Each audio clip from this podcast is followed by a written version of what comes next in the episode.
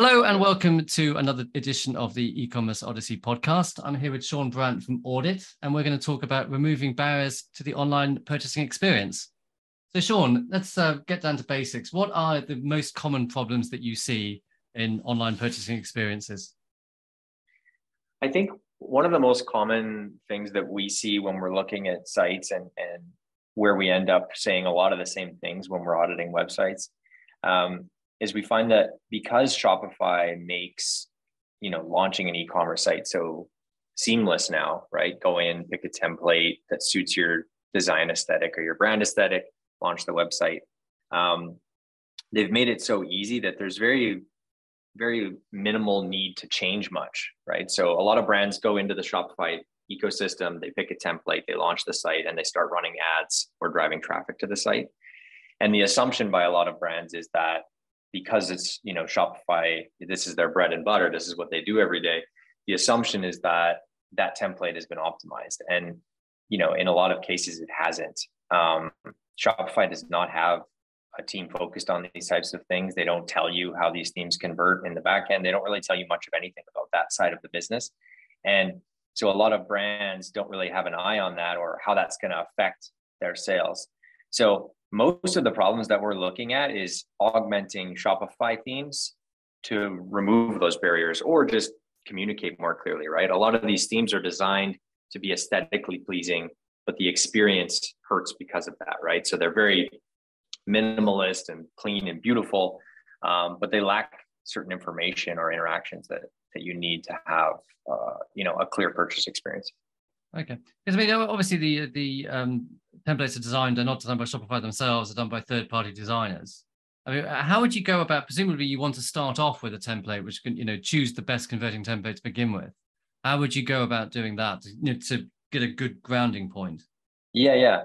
I think that there's there is a lot of brands out there that that kind of hang their hat on that that claim that like it's the highest converting Shopify template. Um, and so there's a few out there. You can literally just Google like high converting Shopify themes and you'll find a bunch. Um, and they actually will talk about how their themes convert and what the average is and that kind of thing. I think using those as your base point is a is a great way to start. And I think to your point, you're right. Like Shopify is not designing these. Um, but you know they are going through a pretty rigorous process with these designers we were involved recently with the shopify uh, theme development program and helping teach some of these designers um, some conversion tactics tactics um, but this was the first round of themes that actually had that stage in the process so before that it was just like you know does it check all the boxes of what shopify needs in the theme i, I thought that um, just anyone could just design a theme I mean, you, you definitely can, but to get it in the store and approved is a different story. Yeah. Oh, right. Okay. Okay. Yeah. So I mean, I, I also had a thing was I was trying to find the fastest um, theme, and you know we looked at some of these themes and we ran it through some you know the online speed test, and it didn't seem that the ones that said they were the fastest seemed to be really any faster than the ones that said they weren't the fastest. So it is it is hard to tell, I think. Yeah, and I think speed is so relative uh, to the brand, right? I think we deal with uh, brands in, in all spaces in different in different facets, from you know brands with a thousand SKUs to brands with one SKU, um, and I think the the speed of the site and that template really depends on the content you're inputting, right? Like a lot of brands get a theme and then they add six apps, you know, six Shopify apps.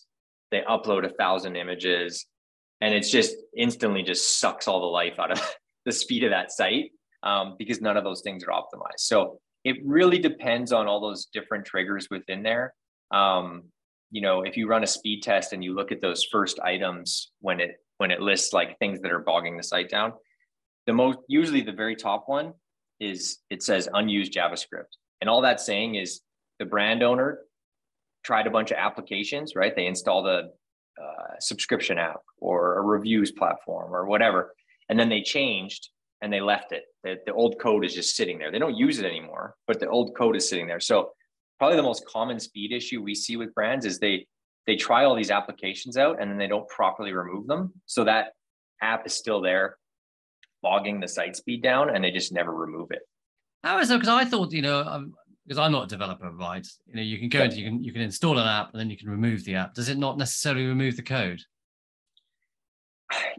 I'm not a developer either, but from what from what um from from my experience, no, right? Like you can dis you know dis whatever disable it, right? It's not on on the site, but um yeah, the code base is still there. Okay, so it can really slow it down. Yeah. Okay, so and you'll see you get, that. You'll would see you that see that in the speed. theme? Would you have to go into the theme and see it? Yeah. Be in the th- okay, so you could go and see the. Okay, that's interesting. So, what I mean, how would you go about it? So, how do you know that you have a, a problem with the site, or what would be what is what is first off, you know, so what is good performance? How do you know what can you benchmark against? Yeah, I think we see everything from when when we talk about good performance. Um, it a lot of it depends on how much of your traffic is paid, right? We deal with some brands that have a seven, eight percent conversion rate, which is crazy. But Yeah. these are brand these are brands that have built such an organic following that their traffic is all hot, right? Like it's all people that are looking for them. They didn't come from an ad that they randomly saw and clicked.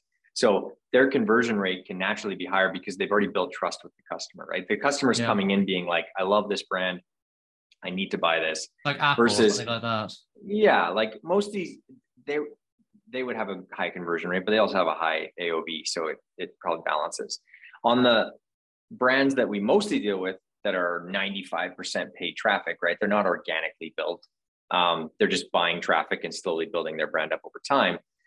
The conversion rate, you know, a good conversion rate can be 2%. Um, and that's mostly just because your ad strategies dictate a lot of that, right? How how good is the traffic you're getting? How accurate is the traffic to you know the user actually wants what you're selling? Um, so when they get to the site, are they clicking through or are they bouncing? So the conversion rate is very very you know highly dictated by your ad strategy and and who you're driving to the site in most cases. Um, but I- would say the easiest way on the on the website side to define a good or bad experience is to stop looking at it yourself. I think a, a lot of brand owners, they just they get too close to it, right? And they look at their site and they're like, "Oh, that's great. This makes sense. Everything everything's perfect." Um, because they know the product, they know this pricing, they know like they know everything about it. So it's very hard to see issues in an experience or a communication strategy when they know the product so well. So the first thing I recommend people do is just go and run simple um, user testing and they don't need to be your demographic they don't need to be what you know if you're selling female clothing it doesn't even matter if they're women we just need to see where a user gets caught up in the experience right where do they stop and hesitate um, so if you give them a task like go from the homepage to um, checkout on a pair of jeans for instance and you just watch that user like when i say user testing i mean this can be your son your grandma anyone or actually usertesting.com but go in and just see where people get hung up, right? See someone coming fresh to the site and where they get hung up. That'll teach you most of what you need to know. And usually those patterns that you'll see in the issues will arise within five tests. So Okay. you don't need you don't need a thousand people. You don't need these like give it to five random people, different ages, different, doesn't matter. Give it to five random people, give them the same task, and just see where they all stall. Right? They'll all get there eventually, unless you've got a total, you know, mess. They'll get there eventually, but you'll see them get hung up on the same stuff and stall at the same points uh, in most cases. Hey, because I read, uh, I mean, the famous, I read, uh, was it Rocket Surgery Made Easy? Is that one of the, have you heard of that? Uh, no, No, it's a it's a usability book. I can't remember who it was written by, but Mm. I mean, he, he suggests the guy who wrote it suggests that um, you spend half a day a month doing usability testing with people. You know, do it every month, do it regularly. Yeah, Um, and it's honestly, it's we we a lot of the work we do at Audit is with brands directly, but a lot of it is with designers, right? I my previous life was uh, we owned I owned a, a product design agency. We had a lot of large clients, a lot of design staff, and we had no, you know, we had no background on conversion, no knowledge on conversion, and a lot of what the client wanted had nothing to do with conversion. They wanted to be the nicest website out there and, and be on brand. And they had all these other metrics that the top management had that none of them were focused on conversion. And so what a lot of our job is is going and helping design teams focus on these things because even the design team that builds these things doesn't look at them. Um, they miss them. So I think it, it really can be as simple as just having real people go in, test it, and things that you thought were really clear are probably not that clear. Mm-hmm. So when you, I mean, uh, it's a, like a process you need to go through in order to do this to systematically, regularly do user um, fix these problems. What, what would you recommend? I think one of the major problems that that we see brands run into when they contact us is they say, "Hey, you know, our our conversion has dropped, you know, 20% in the last six months. We need to change our site. We need to, they want to launch a whole new website. They want to launch, you know, change everything. And I think the biggest thing that biggest piece of advice I can give to brands is to make changes incrementally.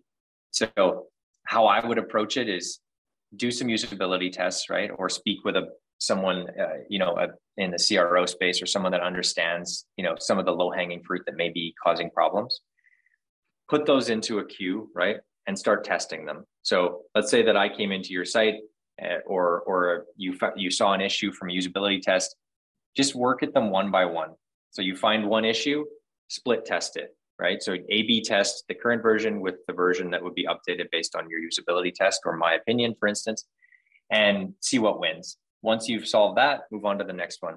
And I think it's really the only way to approach these processes is just step by step, one by one doing too many things at once, it's impossible to know what's working and what's not.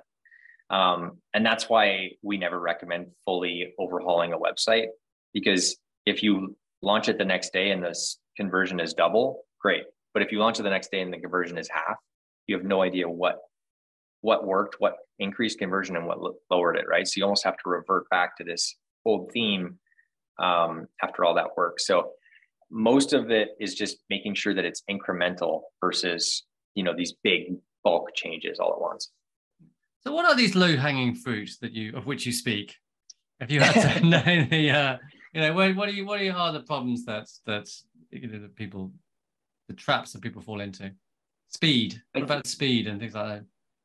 I mean speed is definitely i would say the absolute lowest hanging fruit is speed. Um, we see a ton of brands that you know we we work with site speed optimization companies and we even do them sometimes ourselves. But i think most of these issues that brands run into things they can fix themselves. Um, a lot of brands just don't optimize photos right to be the right sizing and and weight for a website. Um, and then like i was saying before you know applications that they don't remove properly. I think that's probably one of the lower hanging fruit is speed but um, outside that the the biggest stuff that we're commenting on in a lot of cases is is copywriting. Those are probably copywriting and the nice thing about copywriting obviously is that there's no you know you don't need a developer to update copywriting. Um, and so when i say copywriting it is you know there is kind of a formula there uh, when it comes to conversion. And that formula is as simple as just you need to be speaking very clearly. So a lot of brands we deal with especially in the d2c space so direct to consumer brands they they focus and they and they leverage marketing fluff a lot, right? So it's a lot of like taglines and you know really sexy copywriting, but it just completely skips what the hell they do and what they sell. And same thing goes when you're labeling a button, right? Like if I if I'm going through a homepage and there's 10 sections and every single button says shop now. Yeah, they all take me to buy something, but none of them are specific, right? maybe the first section was a featured product, second section was bestsellers, the third section was new arrivals, the fourth section was men's, you know what I mean? And every button label says shop now. If they were all labeled according to the headlines for the section they are, right? So shop work jacket, shop new arrivals, shop bestsellers. The user didn't even have to read the headlines in order to know where they're going. And so you've reduced the friction of saying in the previous case, clicking now they were going, they would have had to read the whole section. Now they could just glaze over the whole page and know exactly where they can click to get to these sections. So super small thing, but that increases conversion because users are on your website for seconds. You have their attention because most brands are driven by traffic, uh, paid traffic. You have their attention for a split second. So you can either communicate clearly or lose them. That's kind of the rules these days. you either communicate clearly or they're gone. So, what would you say in terms of like copy? I mean, do you have any kind of guidelines for what kind of you know what is good sales copy? The length, the the kind of language.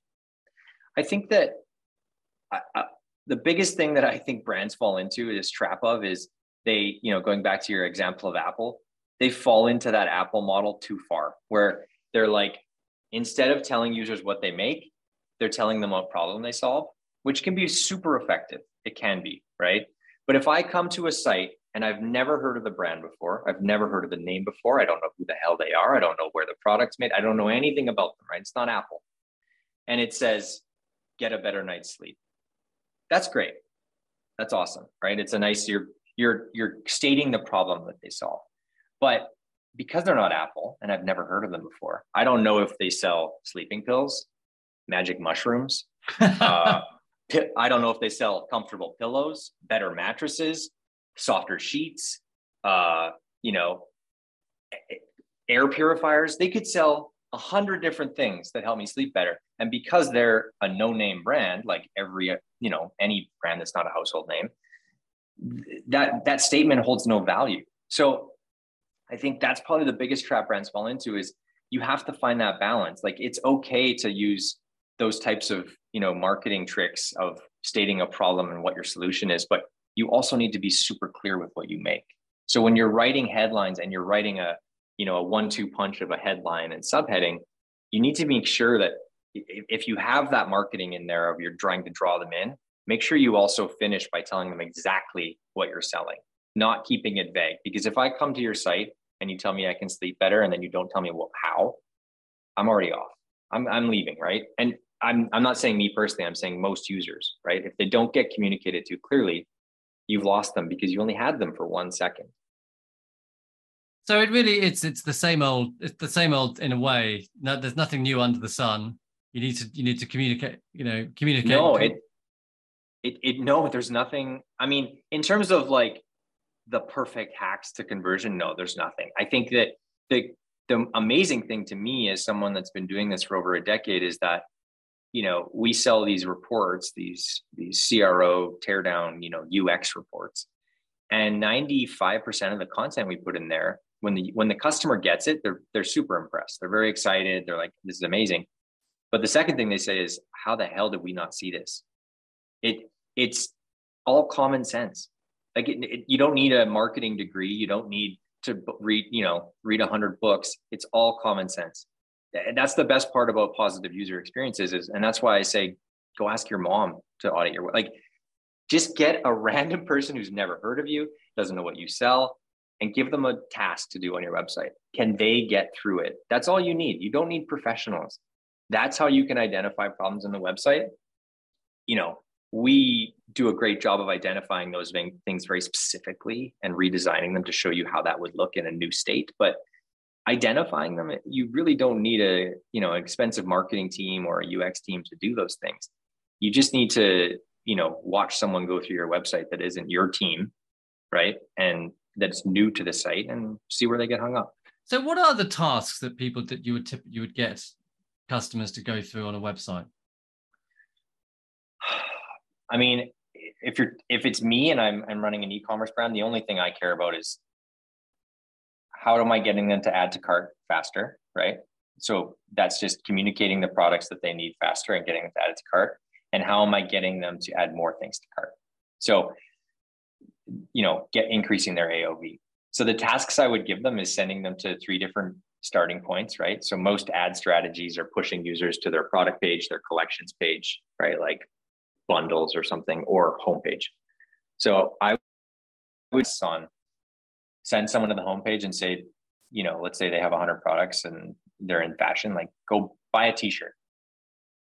Just see where they go, right? Do that from the collection, do that from the product page, do that from the homepage. Um, same thing with, uh, you know, add multiple items, right? Some sites you'll get to the product page, you'll add an item, and then you got to go. They'll force you back to the homepage to start again, or to your navigation. You know, how well is a brand surfacing upsells? on the product page, things like that. Um, but it, it's it's kind of a loaded question because it just it depends so much on what the brand's goal is, right? Is it to some of our clients they sell thousand dollar products, some of them sell $10 products. You know, some of them are in batches, some of them. So it's it it really is different brand by brand, but the main goal of every e-commerce brand is to increase AOV and increase revenue. Okay. So what about I'm going to ask you some just questions about um, usability now. Well, I've got your yeah. attention. Payments, right? You know, you've got uh, on Shopify, you've got the Shopify payments, which I mean, we use shop, we have a Shopify store. We think the Shopify payments is because it's so well integrated with Shopify and you know it, it, it can be used across multiple sites. We thought that was a good thing to use, um, and we also offer PayPal alongside it. And we think those two options are enough. What do you think are the best payment options or the, the, the essential payment options on e-commerce sites or the ones that convert the best? There you go. Yeah, I think the key when it comes to payments is well it's kind of a two part question which ones convert the best it depends so much on the users right like every user is going to have their like like me for instance i use apple pay for everything. I can't remember the last time that i used I, I don't have a wallet right? This i don't have a wallet. This is it. And so i use apple pay for everything. So if there's an apple pay option it's it's ideal for me. But most you know a lot of people love shop pay a lot of people love paypal. The key when it comes to conversion is to not overwhelm the user. So when they come to add to cart, if you have add to cart, buy on PayPal, buy using Apple Pay, buy using Shop Pay, more options, Klarna, yeah. like you're just you're just crippling them with the decision paralysis, right? So pick one that's your like pick your front runner. That's fine. Have add to cart. Show that there, you know, show that there's an alternate option like PayPal or whatnot, and then just have more, you know, just say more options available in checkout, right? Let them know that there's more if they need it, but don't overwhelm them completely on that product page.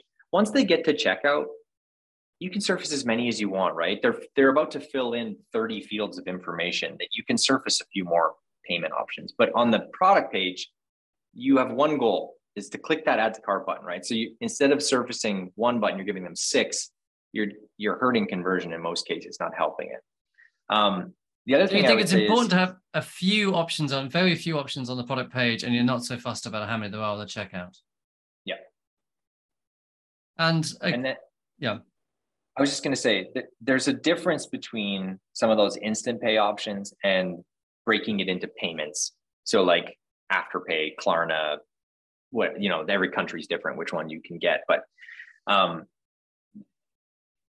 depending on your price point, offering those payment options of like pay, you know, or whatever, those are a huge trigger for conversion.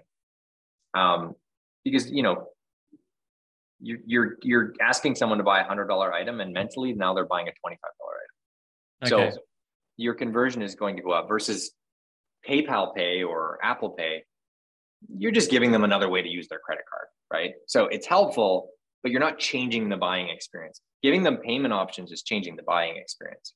So I would say those are to me are more important than the, you know, PayPal. And, and there are options within those to have payments, but you know, some of the ones that are built for payment structures are much more efficient.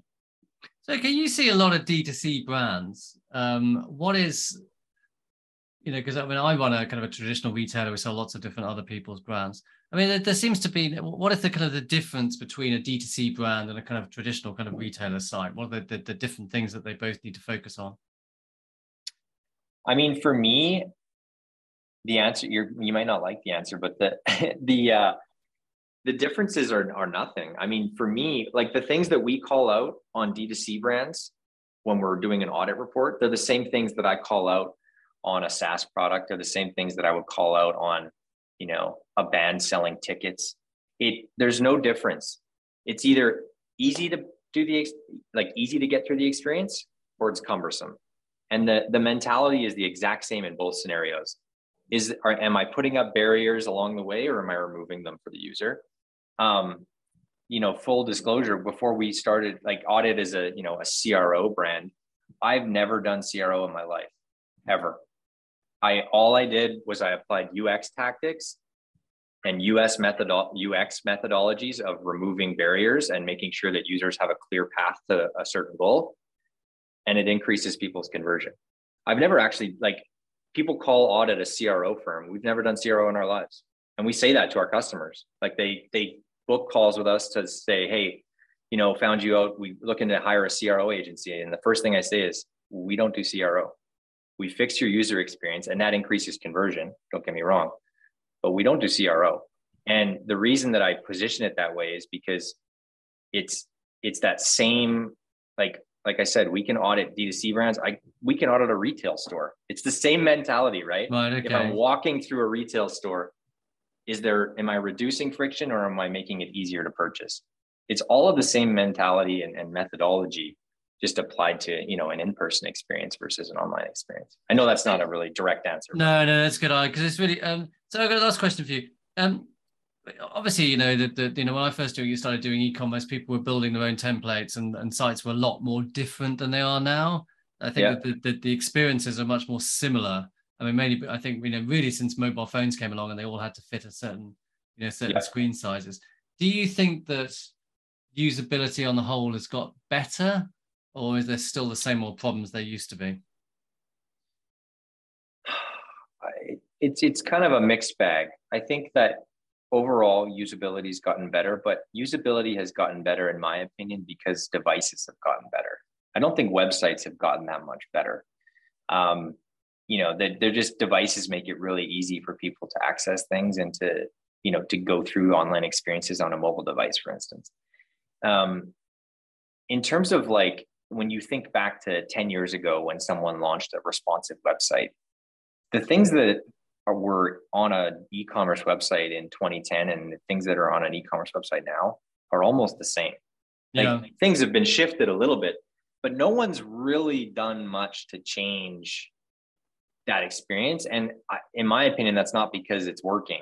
It's just it, the, the entire culture of design and, and UX is built off of, you know, copycat, right? It's someone sees this work, they, what they think is working and they just keep you know there's just a slow evolution of change i would say the only major change that's happened in the space in a decade is safari moving their you know their input field for the url to the bottom instead of the top right? And now you start to see websites that have bottom menus instead of a top menu right? So when you're yeah. so i'm not a, menu, i'm more of a chrome guy but that's true. They have haven't they?